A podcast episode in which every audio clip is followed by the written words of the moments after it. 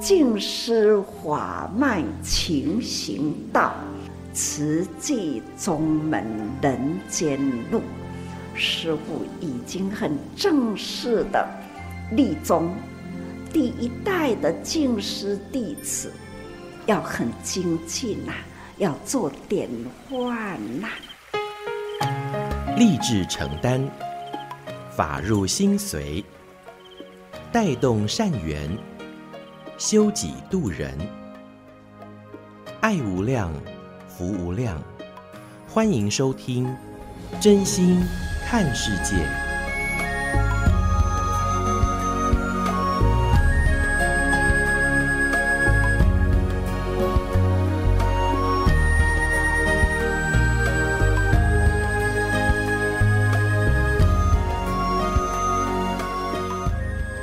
无量，福无量，欢迎您收听《真心看世界》。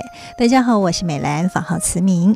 在今天节目，首先还是邀请大家一起来发好愿，说好话，也做好事，天天力行三好，祝福自己，也祝福全世界。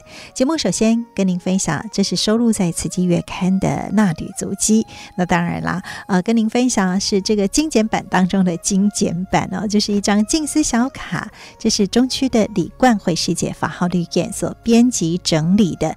那在今天我们分享这个修善守护众生，上人说共恶是会扰动人间，那修善呢，则是守护众生哦。所以善与恶其实呢，就是在我们这一念之间。而我们人呐、啊，千万不要局限在这种空间时间当中哦。那只是求个人跟小家庭的平安。天下事是要天下人来关怀。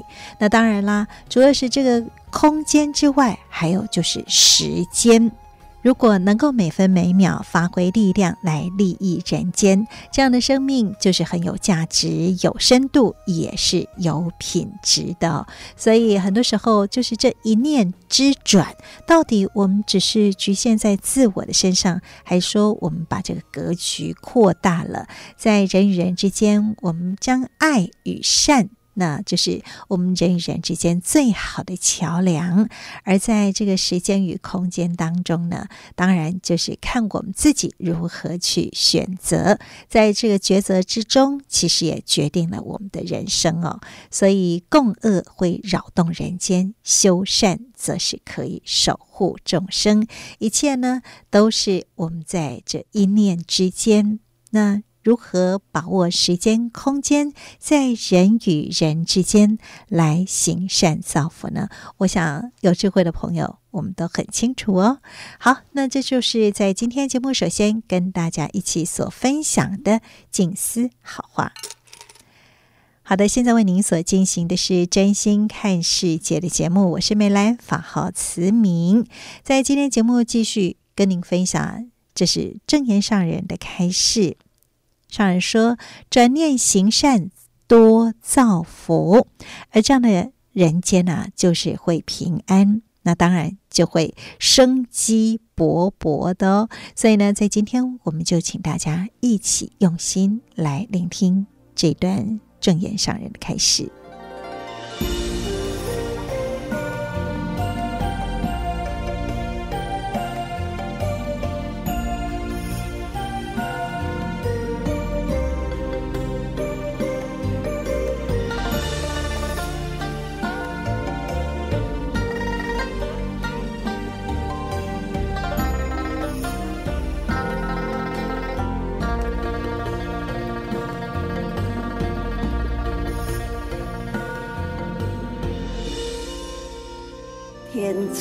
人祸一直一直在咧发生，天灾啦，一时灾难啦，一旦战争发生啦，到底这个战争偌久啦，才会当平稳落来？这个时代啦，科学发达，那总是呢毁灭人间呐，如来。愈可怕，期待啦，宽裕愈大，那爱愈会当的有爱心，爱来爱护这个国家，爱护国家人民的家园，和大家人安居乐业，安尼呢，才会当真正是和平啦。也那是这个心啦，一念真怒气啦，迄、个心呢，无法度压下来。当一个武力啦，就无法度好修行，都、是安尼，不断的争，不断的斗啦，这时候真可怕，所以需要众生。爱多造福，唯有呢，众生多造福啊，那才有法度转动心力。会当讲吼，迄个一念一起，马上呢，人民的福啦，可以呢，去安尼变成了真祥瑞、真和气啦，自然啦，迄个战斗。战争就会安尼缓和下来，所以点来讲，众生共业，众生啦，那是迄个业力大啦，迄种呢，迄种迄个争斗，迄个气吼都升悬起来。所以啊，咱爱定定讲，咱爱戒心。爱注意一念心啦，毋是干那老百姓注意一念心，期待啦，期待这掌握大权啦，那发大心啦，造福天下的人民，安尼呢，都天下平安，不争不斗，那造福人间，安尼呢？天下平安，生机啦，生机就会真旺。看看师父的头前多顶啦，有安尼点缀一下，要有绿色的哦。安尼呢，这个多顶啦，那就是美化的啦。人间社会就是安尼，草木啦，大地的草花花草草啦，或者是呢大樟树啦，会当迄个阳气，也会当土阳有生机啦，迄个阳气啦，互咱人人呢身体健康。看看，大家人透早要出去运动。啊，出去运动是呼吸迄个新鲜的空气，啊，新鲜的空气呢，都、就是伫在草木吼，啊，花花草草，啊，大树啦，伊会吐阳，吐出了迄个芬芳啦的氧气，那草木佫会当头吸收，去迄个吸收啦，咱人人。那吐出去，迄种污浊，所以呢，伊会当吸收迄个污染啦。大树也吸收去，伊吐出了新鲜的迄个氧气，互咱，所以咱爱真感恩。大树咱爱疼惜，花花草草啦，咱爱爱护，安尼呢？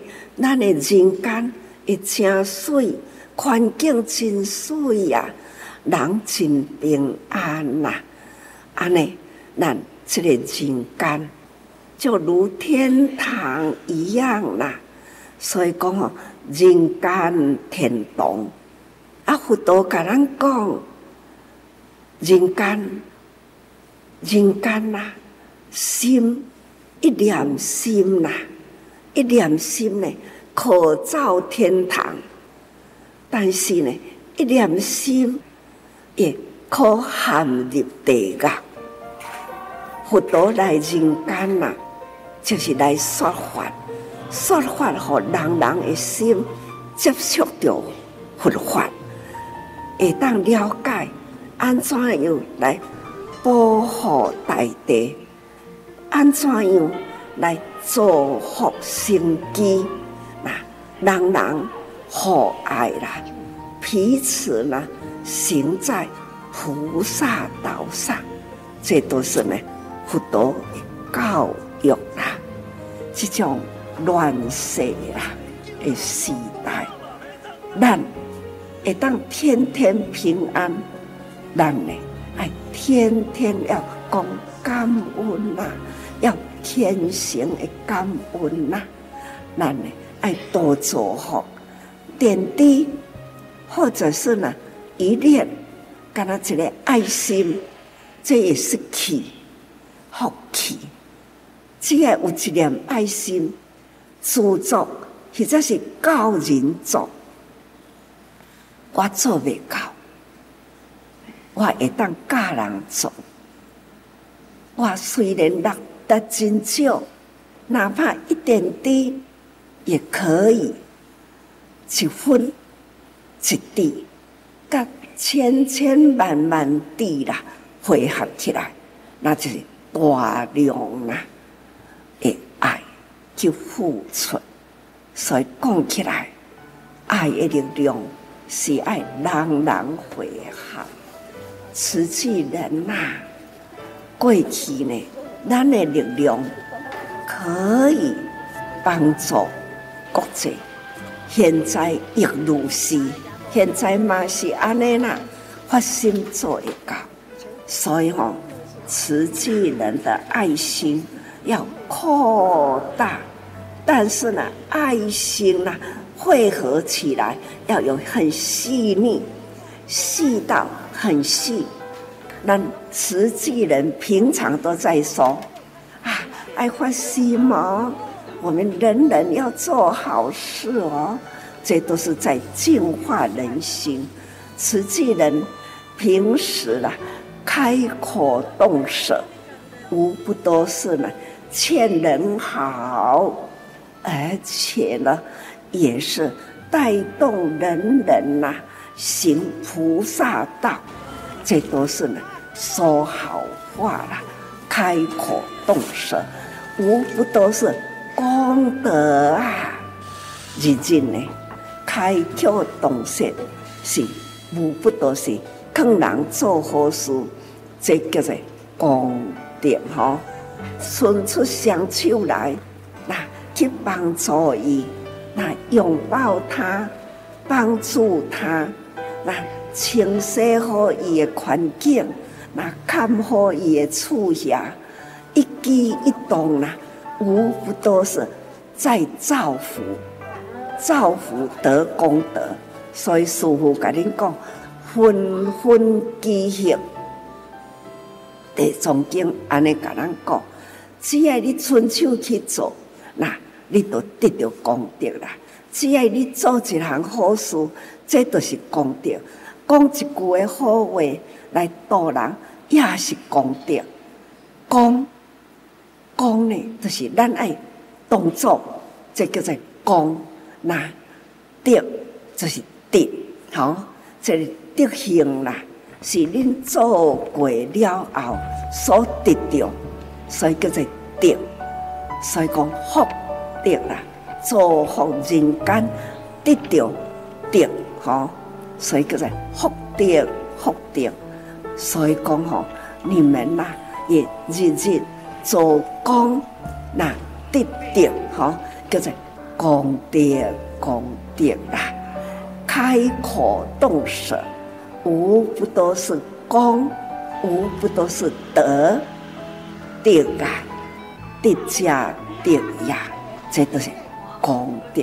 随时举手动脚啦，开口动舌啦，无不都是呢造福德。安尼听有无？所以哈，恁家己当去盘点，是不是时时咱拢有伫咧造福德吗？恁家己当去盘点，有做。都有算啦，无做算袂入去啦，所以吼，请大家时时要多用心、啊。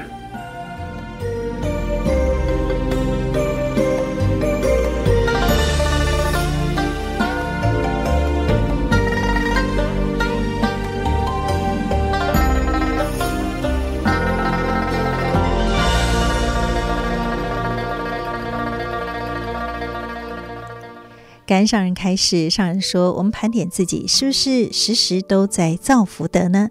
有做就有算，那没有啊，当然都是魔了哈。就像我们说，公做功德，婆做婆德哈，所以一切都还是来自于我们自己平常的这一念心。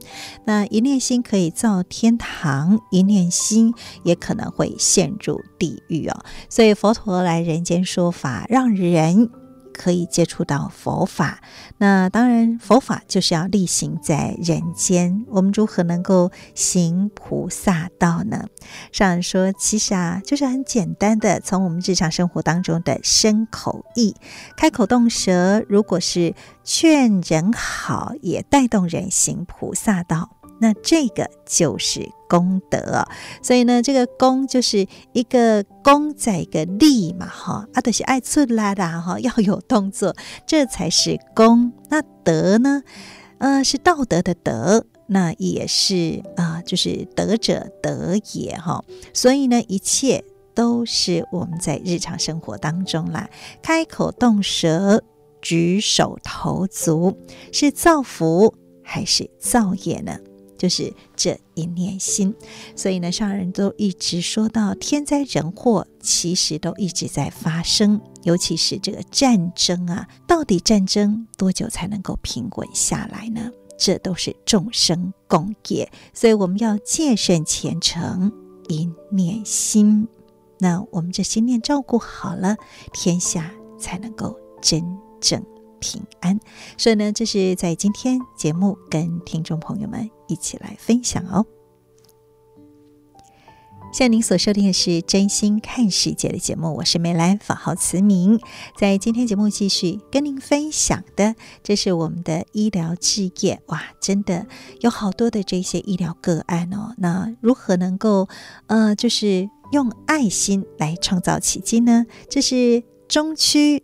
呃，我们台中慈院的中医肿瘤的庄家颖主任呢，他就分享了一位跨海求医、中西结合的爱心奇迹，我们一起来分享。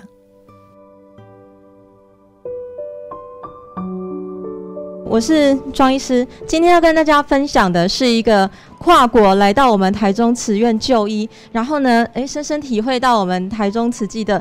中西结合跟人文之美的一个呃个案，那其实呢，因为我在大爱台有主持一个节目叫《大爱学汉医》，那这是全球发送的。那也因为这样子呢，就是有机会认识到一些跨海的呃各国的一些案例。那其中有一天呢，门诊就来了一个就是美国的大学教授，那他告诉我说，他是偶然间不小心哎转转转转，他看到说，哎我在讲淋巴癌。他说他有淋巴癌，然后他就想要过来我们这边呃台中慈济医院这边治疗，所以他就毅然而然趁着那个大学教书的空档，就到我们医院来了。那他是怎么回事呢？其实是他在做定期身健身体健康检查的时候啊，发现说，哎，他胃镜里面竟然满满都是淋巴瘤，哎，从这个胃窦啊到这个胃大弯啊，叫胃小弯，整个整个胃密密麻麻遍布的淋巴瘤。那他是其实是跟美国医学中心的这些呃医师们都很好，那医师就马上说：“哎，你这个淋巴瘤要马上做化学治疗。”那他就说：“我七十几岁了，年纪这么大了，可不可以再缓缓？”结果经过三个月之后再做一次胃镜，哎，淋巴瘤不但没有消失，还越来越多。那美国医师就一直催促他说：“哎，你一定要做化疗这样子。”然后他就他就一直在犹豫，然后偶然间看到我的节目，就想说。我在上面讲的就是说，我们医院有中西结合治疗。那化疗呢，配合中医，其实化疗后的病人呢，通常都没有什么不舒服。那他就很高兴，就坐着飞机到我们台湾来了。那其实淋巴癌是怎么回事呢？淋巴癌其实就是免疫系统它混乱了，那有一些细胞呢，它癌化了。那它癌化呢，其实。呃，西医来讲最重要的治疗方式就是赶快把那些癌细胞消灭掉。那中医在这方面呢，有另外一套思维模式，就是说。诶，是什么讯号让它癌化呢？其实《黄帝内经》里面在几千年前里面就讲过了，就说诶，有一个肿瘤啊，它就是生了一颗一颗的，在哪里？在颈部，这个叫裸粒。那它是怎么来的呢？它是受到各种讯号，什么讯号呢？痰湿毒瘀。那你这个中医师只要辨别说是哪一种讯号，针对性的把那个讯号 block 掉就好了。那我们看一下这谢教授是怎么回事，因为我跟他互动的过程当中啊，他是诶。想了非常多，很为学生着想，很为家人着想，但是呢，操劳过度了，而且他肠胃不好，又喜欢吃美食。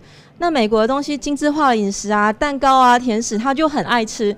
所以呢，在我的中医的辨证里面呢，就把它辨证为年纪大了，脾肾两虚，身体的讯号异常了，同时呢，心肝有火，想太多了，然后太爱吃美食了，有一种心脾的痰火。那我就给他一些其实很简单的药，就是我们常常呃老人家在保养的七宝美胆丹，然后让他化痰血的半夏天麻白术汤。那因为我们中医有说你淋巴癌长在哪边有不一样的治疗方式，因为它长在胃部嘛，所以就是也给他一些针对胃部消肿瘤的一些药物。那比较特殊的是，他说我就说哎，我开处方给你去美国去抓，他说不要，我信任你们医院，因为他进到我们医院。整个感受到我们医院从志工师兄姐啊，然后到整个呃医护人员，真的态度非常的和善。然后我又跟他说，我们医院的药材哈，就是都选最高等级的，没有重金属，没有农药。他说我一定要吃你们医院药材。那他一拿就是要拿两个月到三个月药材。那我们仁真药师呢，整个下午都在包他的药，包了两大行李箱的药，就这样上大。他就说师姐你要拿那个两个大行李箱过来，然后他就整个。在那个中药局，我就跟师姐说：“你去逛百货公司。”然后呢，我们仁真药师就在那边包药，包了两大箱的那个行李药材，然后上飞机。结果经过三个月之后呢，他就传讯息过来说，他再做一次胃镜，本来密密麻麻的那淋巴癌呢，剩下只有胃小弯这边一点点。然后美国的意思就是说，怎么可能？我说：“嗯、呃，那谢教授就麻烦你再继续认真吃中药。”但是呢，其实也不是只有吃中药，因为其实如果说是一个很稳定的中西结合治疗呢，是要不停的调整处方。但因为他人在美国，没办法这样帮他调整处方，只好密切监控他的饮食。那有一天师姐就传讯息过来说，就是说，哎，他有黑眼圈变比较重。我说最近还这样吗？他说对。然后呢，尿也变黑黑的。我就心里面想说啊，那个可能是我放了一个抗癌药，是栀子。造成他说他身体呢负荷不了，我请师姐呢把栀子拿掉，然后做一下调整。我说你的栀栀子不要，把它放进去饭里面。然后呢，你的淋巴癌是痰湿相关的，所以不要再吃甜食了。那平常诶多吃一些薏仁浆做保健。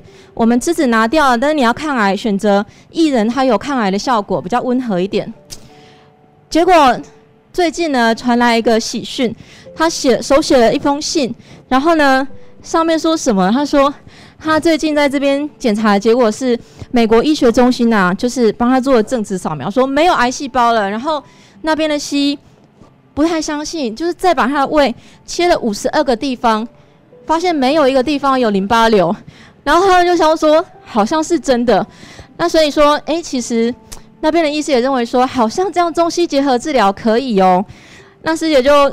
觉得很开心啊！说我们共同完成不可能任务，真的不是我，因为师姐很认真的在煮药，就是每天都在煮，呃，所以他写了一封感谢函，他说他在美国。他是跟美国医学中心的那些医师们很好，但是他真的在我们台中慈济感受到非常强大的温暖。不管是我们仁真药师啊，非常亲切的跟他说你要怎么包药材，然后带上飞机，把他印的满满药袋，整个行李箱前后左右密密麻麻的，把他贴满，怕他药材没办法上飞机。然后我们师兄姐这些鼓励，他觉得真的在这边真的很好，所以呢，他就是。真的是发心，他在美国呢，呃，设立一个慈济的账户，捐了一百万，就希望说，能够像他这样子有疾病的人也可以得到帮助。然后呢，哎，他说中西结合这么好，美国人都不知道，所以他就是，呃，也。拜托这边那边的慈济可以翻上英文。那其实他其实自从知道中药这么好之后呢，他在美国那边每次看大爱学汉医就揪一个美国的友人用英文一面在讲给他听，所以其实就是哎，他也变成是我们呃慈济的一个粉丝吧。那这就是他呃在 Christmas 的时候得到一个最好的礼物，就 Christmas 的时候。那美国医生跟他说他已经没有淋巴癌了，那他也送了一个礼物给我们，就是他捐了一百万，就是他们的他给我的 Christmas 的礼物。那其实呢，我真的非常感恩有这个机会，因为要不是院长推荐我去主持这个节目，其实我也没有机会可以分享。那其实我们这个节目呢，全球都可以看得到，所以美国啊、加拿大啊、菲律宾啊、马来西亚、法国，其实各地的人呢，都是哎。最近都一直到我们台中慈院来求医，那他们也感受到我们呃慈济的人文的真善美。其实很多人呢，就真的这样子变成我们慈济的粉丝。那我非常感恩有这个机会可以跟大家分享，也很感恩有这个机会可以呃在从事这份工作，感恩。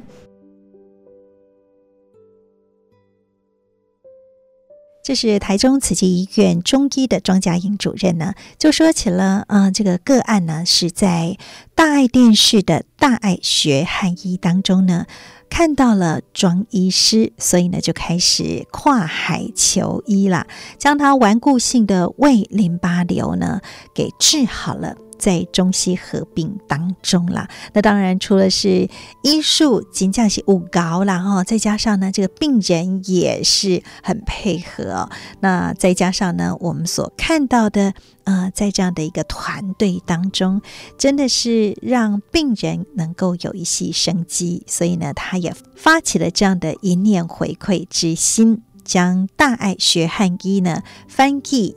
呃，有这个英文的注解了哈，那希望能够推广中西合璧，真的是很棒啊哈。所以呢，人吃五谷杂粮，难免是会有这个病痛，但是一旦病了，那我们就将病交给医师，交心交给菩萨哈。那当然。更重要也是要有这样的一份好姻缘。接下来我们跟您分享，这也是台中慈院的大肠直肠外科的邱建明主任就分享了，也是跨海求医，嗯，很不一样的这样的一个净莲之苦，到底是怎么一回事呢？我们一起来听。今天跟大家报告 case 是一个四十岁的女性哈。这位女性四十岁女性，她体重还四十公斤。她的成长故事哦，就是说从很小的时候就被她爸爸送到澳洲去求学。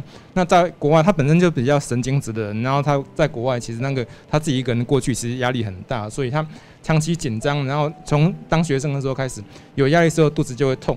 那渐渐就演变成吼，经常就严重的腹胀，然后排便困难，消化系统、胃啊、小肠、大肠都会痉挛，然后甚至肛门口的肌肉也会痉挛。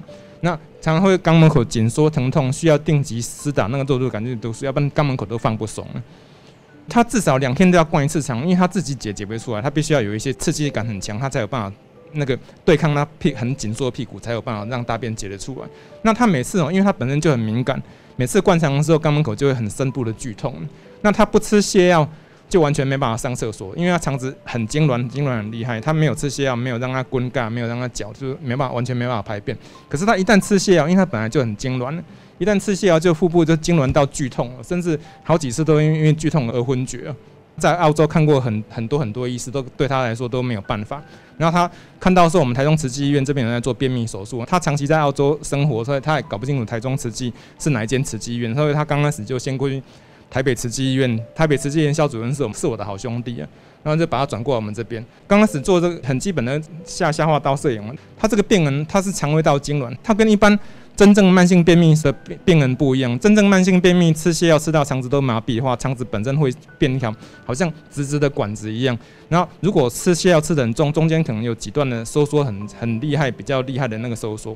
可是大家可以看到说，他从头到尾肠子是很均匀、很均匀的，一缩缩一节一节一节，而且缩得非常非常的紧，从头到尾完全都在紧缩了。经过这些步骤诊断之后，给他一个诊断是肠道痉挛，是 Crohn's spasm 哈。那他常因长期精神跟情绪压力所导致的。那常见症状都是肠胃道神经系统过度亢奋的症状，包括说腹痛、便秘啊、胃胀气啊，突然会想解大便的时候，突然会有很强烈的便意感，有时候腹泻，有时候大便解不出来，那甚至过度亢奋，大便里面还会有黏液。那他他事实上，大家听到这边就知道说，这个病事实上是心病引起的。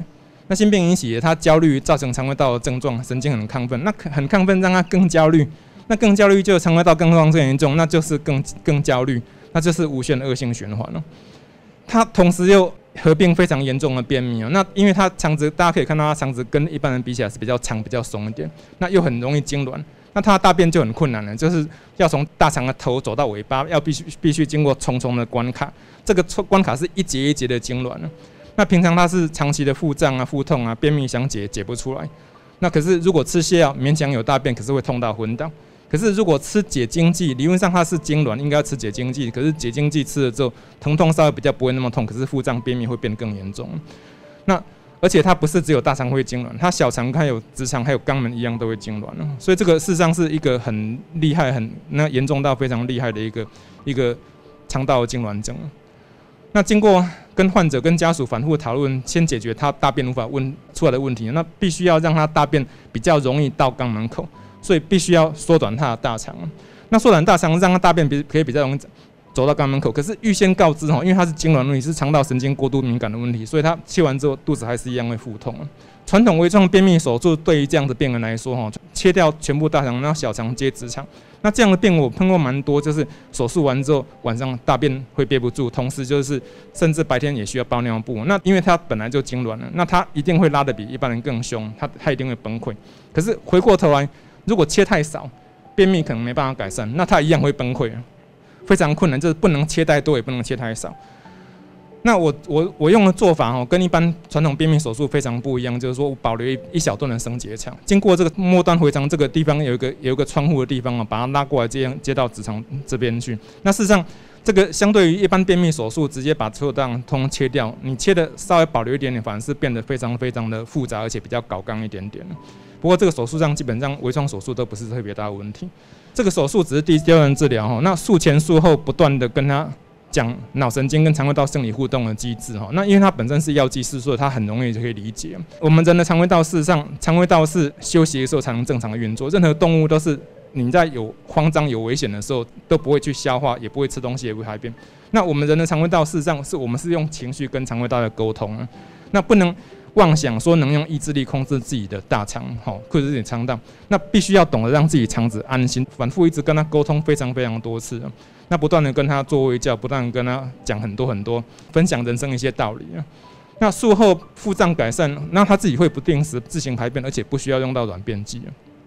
那不过还是会不时的有有时候会腹痛及肛门口的痉挛。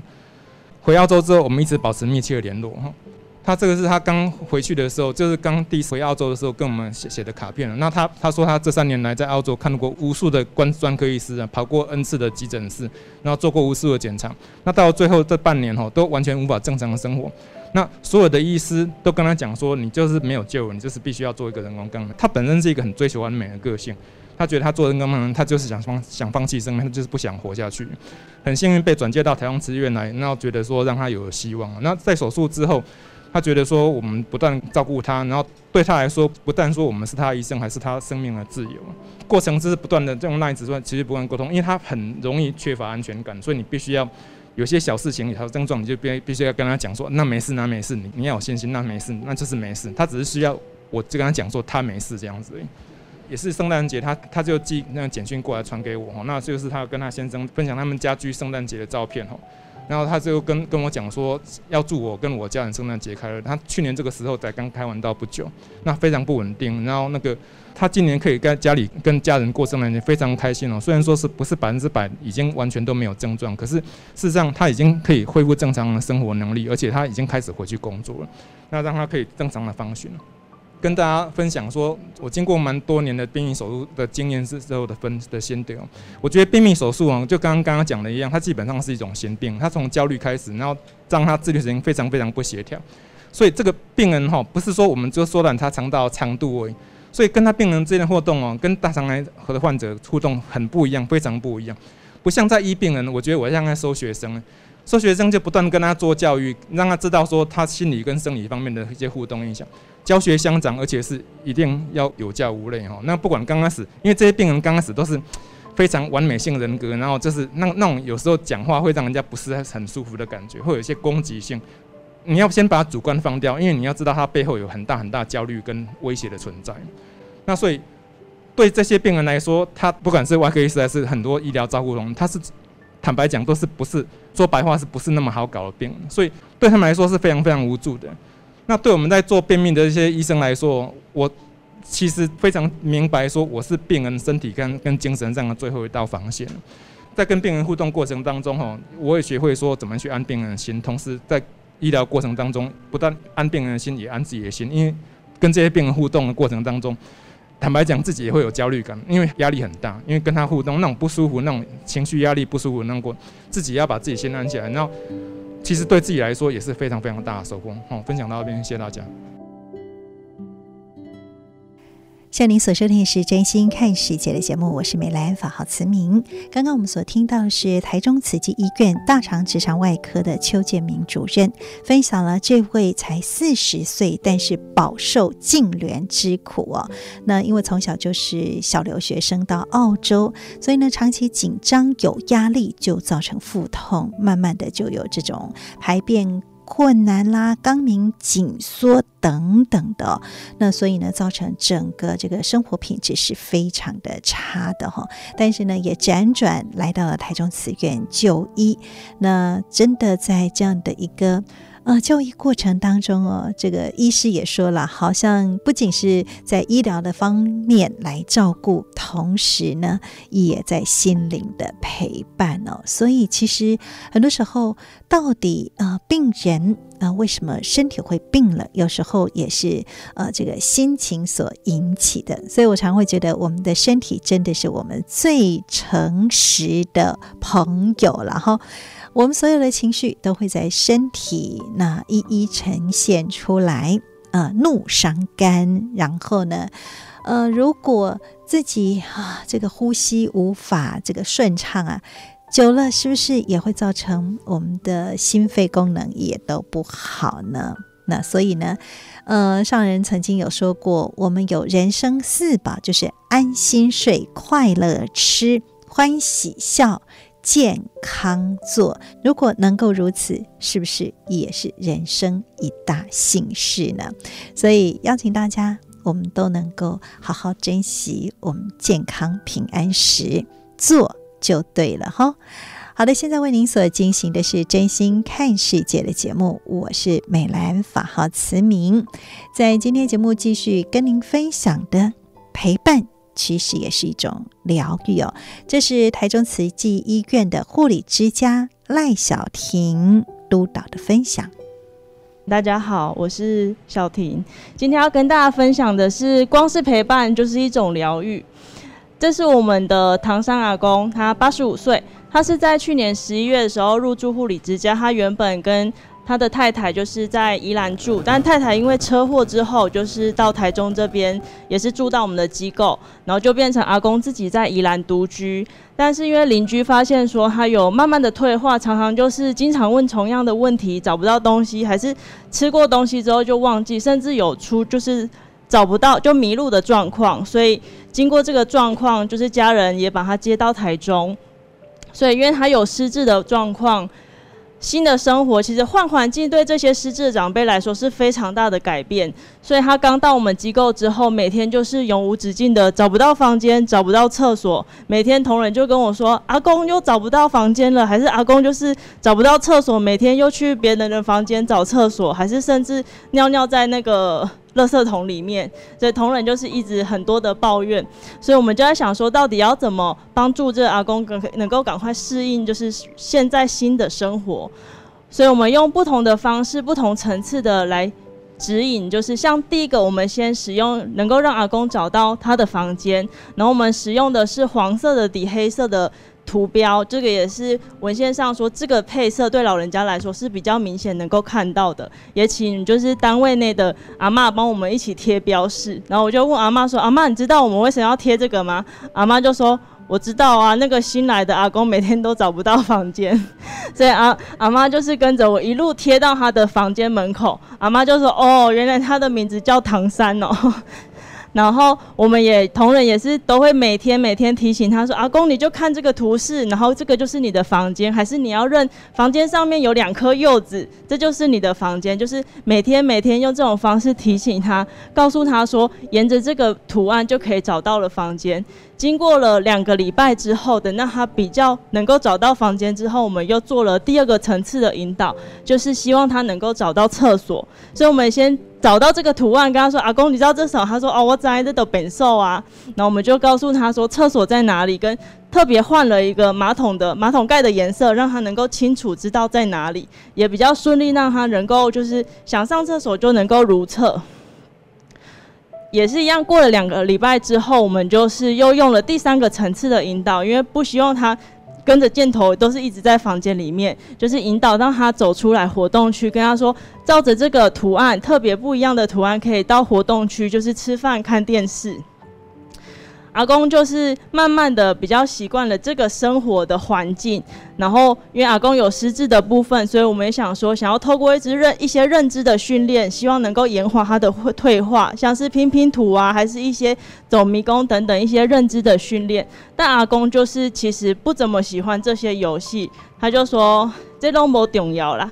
你 他说人生中最重要的两件事情就是交女朋友跟。赌博，对，所以，所以我，因为我们其实后来是他经过他讲之后，我们才发现说，难怪他每次看到我们就说啊，你结婚没？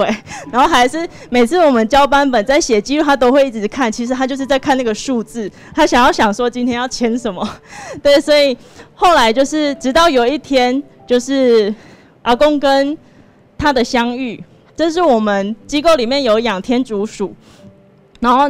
那是他们第一天的见面，然后阿公看到他之后，原本没有什么反应，后来他就一直跟他一直跟他对话，他就说：“你为都来，你吃啥？你要吃水果还是你吃菜？”然后他就立刻拿起他的拐杖，一直在护理站徘徊，一直想要找食物给我们的那个天竺鼠吃。然后后来我就看他绕了两圈之后，我就跟他说：“阿公，一家八家来了。”然后他才走回去位置坐。然后过一下，他又起来找我说：“阿公，你被锤啥？”他说：“我被锤几的锄后衣啦。”然后他就是想要去找一个纸箱，然后还特别去找那个我们著名放围兜兜的篮子，想要拿那个篮子去，就是让天竺鼠住在里面。然后我们造造福员就跟他说：“这样不行，那个是装阿公阿嬷围兜兜的篮子。”他还跟他吵架，他说：“你这样很没有天良，我就是想要给他一个家。”所以我们就是找到一个纸箱给他之后，他才安心。然后等到第二次见面之后，他就是都 OK，他都会不断的跟他讲话。平常他坐在护理站，他其实很少跟我们说话，他都会跟一直跟这个天竺鼠说话，然后摸摸它，然后也是一样很想要找纸箱给他一个家。后来我就跟他说，阿公他其实有家，然后我就带他去看他的房子。然后他可以在那边坐一整个早上，就是看着他吃东西，他也会一直跟他讲话。他就说丢啦，你来讲米加都丢啊。然后还是他就会一直跟他说你爱林德啦什么。所以我们有时候也会拿水过去。我说阿公，你拿林德，你买爱林德。然后他就只要看天竺鼠喝水，他就会喝水。所以后来就是因为每次带他去护理站的话，他都会想要找箱子。后来我就有一天把他的小房子带去，然后他就很开心，他就说：“啊，你怎么又来了？你的主人到底是谁？”然后有一次我要把天竺鼠带回去他的笼子的时候，然后因为刚好旁边有其他的阿公，我就抱给其他阿公互动一下。结果一转身看到我们的阿公这样子。他就站在我后面，他平常是要拿拐杖慢慢走的哦，他就一个瞬间就可以瞬间站在我后面，而且是没有拿拐杖。其实他就是很吃醋，他就觉得他就问我说：“你们是被踹凳子？”然后，所以我们后来就是又赶快又带他回去他的笼子里，然后。这个是我们想说，不能让他每次都是有跟他看着他而已，想要让他有一点互动，所以我们就有种一些小麦草，要让他就是让天竺鼠吃。但是阿嬷跟阿公的喂法就是不一样，阿嬷就是一只一只喂，阿公不是，阿公就整个放，他说你赶紧来夹，然后他还，但他喂完之后，他就跟我说。你在草上油啊，伊安尼食袂饱，他就说叫我要种大只一点的草啊，然后他才会吃得饱。然后我们还有特别买了一个就是篮子，想说他可以陪着他散步，让他慢慢的走。他因为他才不会就是都会习惯坐在护理站，就是活动度没有很高，因为他有些活动其实比较不喜欢参加。然后也慢阿公慢慢的适应环环境之后，其实参与活动的意愿就慢慢的增加，甚至他还跟我们一起到环保站去做环保。然后其实确诊前，阿公都记得这个天竺鼠叫做粉圆，但确诊隔离一阵子之后，他后来。再次跟他见面的时候，他就忘记说他叫什么名字。然后我们因为那时候希望说阿公还是跟他有一点互动，不是单纯每次都只有喂他吃东西，那可能天竺鼠也会受不了。所以我们就特地买了一个这个宠物摇床，让他们有一点小小的互动这样子。然后也透过宠物的接触，让就是我们的长辈能够抚平他的情绪。然后也希望就是透过这样的照护，能够让我们的师兄啊能够安心的上班，因为这他的两个儿子都是我们坛子的师兄，然后也他们能够更放心的去做慈济。听完了台中慈济医院护理之家赖小婷督导的分享之后，不想说听众朋友们您有什么样的感受啊？的确。光是陪伴就是一种疗愈哦。那我们看到有很多的长辈年纪都越来越大了，他们年轻时为家庭、为社会付出，而老了之后呢，是否嗯也能够老得健康、老得有尊严呢？我想老化是必然的，但是我们如何能够让家属？让长辈都安心，这个也是我们现在长照一直都在呃不断不断在各社区有很多的据点在成立哦。那我们也希望大家都能够好好照顾自己啊，呃，不要被长照。而是能够成为长照他人之人哦。好，那在今天我们分享的是医疗的啊这个报告哈，真的有很多不同的这一些生命。那到底下一刻到底会如何呢？我们接下来听到的是台中慈院心脏血管中心的谢世荣主任的分享。他说：“无常常常都是在瞬间敲门。”我们一起来分享喽。这个病例一哈是一个六十五岁的男性哈，他他之前的情况是很好的，啊可是他突然间就背痛就昏倒了，在救护车上就发现他没有脉搏了，所以在上面就 CPR 了。他送到医院的时候已经是是二十分钟了哈，那到急诊就是无脉搏、无血压、无意识，然后就插管，然后就继续压。像这样的情况就猝死哈，那这个叫 O 卡我们常常常在新闻上听，像这样的病人哈，事实上救回来事实上是蛮少的。他居然压了十分钟哈，他的心跳跟那个血压就压回来，不过过十分钟又没有了，那表示这个病哈，这个是是很可怕哦。那个急诊室的那个医师没有放弃哦，他们就那个继续救哈，他终于在在晚上快八点的时候哈，病人很奇迹的恢复的心跳跟血压哈。那事实上呢，这个病人他并不是我的病人哦。我第一次看到他是在开刀房里面哈，急诊室超音波看起来他就是一个心包膜有记忆的。哦那这个赶快去做一个电脑断层哦。那发现这个心脏这是外面都是血块，主动脉外面也都是哈，这动脉它本身是裂开的哈。知道他的病例以后，其实我我是蛮惊讶的哈。像这样的情况还能能压得活的哦，真的是前所未闻呐。啊，可是现在会碰到一个问题，就是说事实上在。这样的情况下，哈，他醒过来的机会几乎也是也是没有的，哦。那为什么要救啊？我因为这这是一个很很严肃的一个伦理的问题哦。你明明知道他醒不过来，你你为什么要救？哎，是是这样的哈。可是哈，任何人哈，任何的家属哈，你突然间碰到这样的事情，我想都很难去接受了。在考虑要治疗的时候哈，事实上在第一线的医师他压力是非常大的哈。你要不要继续做下去？可是我进去的时候就已经是要开刀了哈，那这个是主动脉剥离症哦，我们它不是只有在一个地方裂而已，像这个里边破一个洞哦，它这样裂裂到外面去，一裂出去以后，它沿着动脉壁走，整个主动脉都会受影响啊，这个是很恐怖哈，这个一裂开以后，外面的壁变很薄哈，它很容易就渗血，它甚至就破掉哈，就猝死这样子哈，另外所有的器官都可能会受影响，在这个时候我们心脏就没有办法去充血，它它就没功能，它立刻就会休克死亡。哦。这样的病哦，那家属很容易把他们病人生病的这种悲伤或是愤怒的这种情绪转移到这个医护人员上面来哦，所以这个实际上在伦理上是一个一个非常大的问题哦。那这个病人他最后是送去安养院了哈。再来我们再来报另外一个病例哈，这个第二个病例他本身是一个医师哈，他也是一样哈，他过去的健康情形也是非常的好，但是他唯一的问题就是有点那高血压，但但是他不理他，因为为为什么？因为他常运动哦，运动健将。那有一天呢，开完会以后呢，他走回去办公室哈，就开始哎冒冷汗哈，没有力气，很快的。在办公室就被同仁送到我们的急诊室去了，然后一开始呢，怀疑是急性心肌梗塞哈，那这个是很常见的一个状况哦。我看他的抽血啦、心电图什么都不像，心理上就有数了，是不是这个主动脉剥离症哦？所幸哦，他没有任何一个器官是是栓塞掉了，一样哦，我们就赶快就送去开刀房去哈。所以很幸运哈，他大概症状发作到送进那个开刀房，大概四十分钟而已。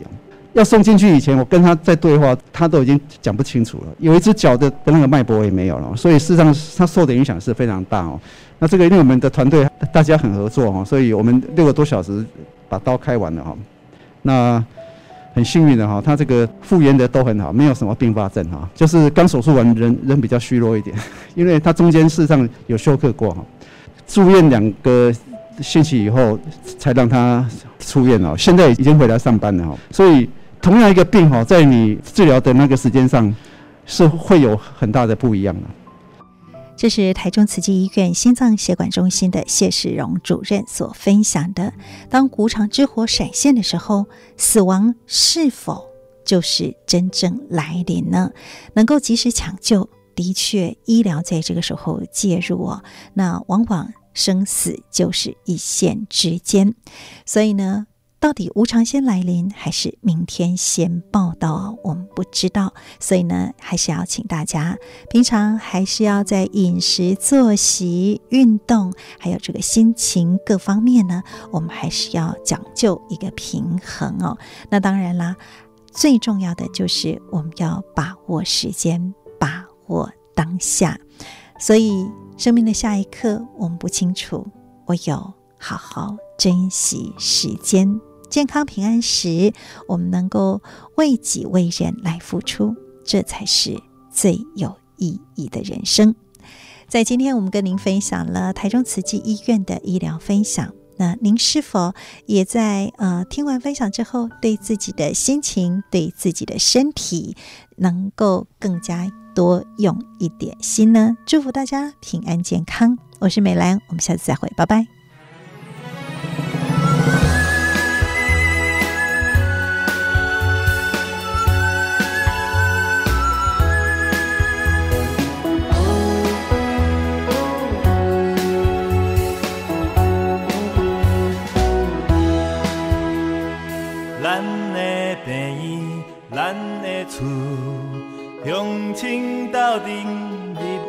入来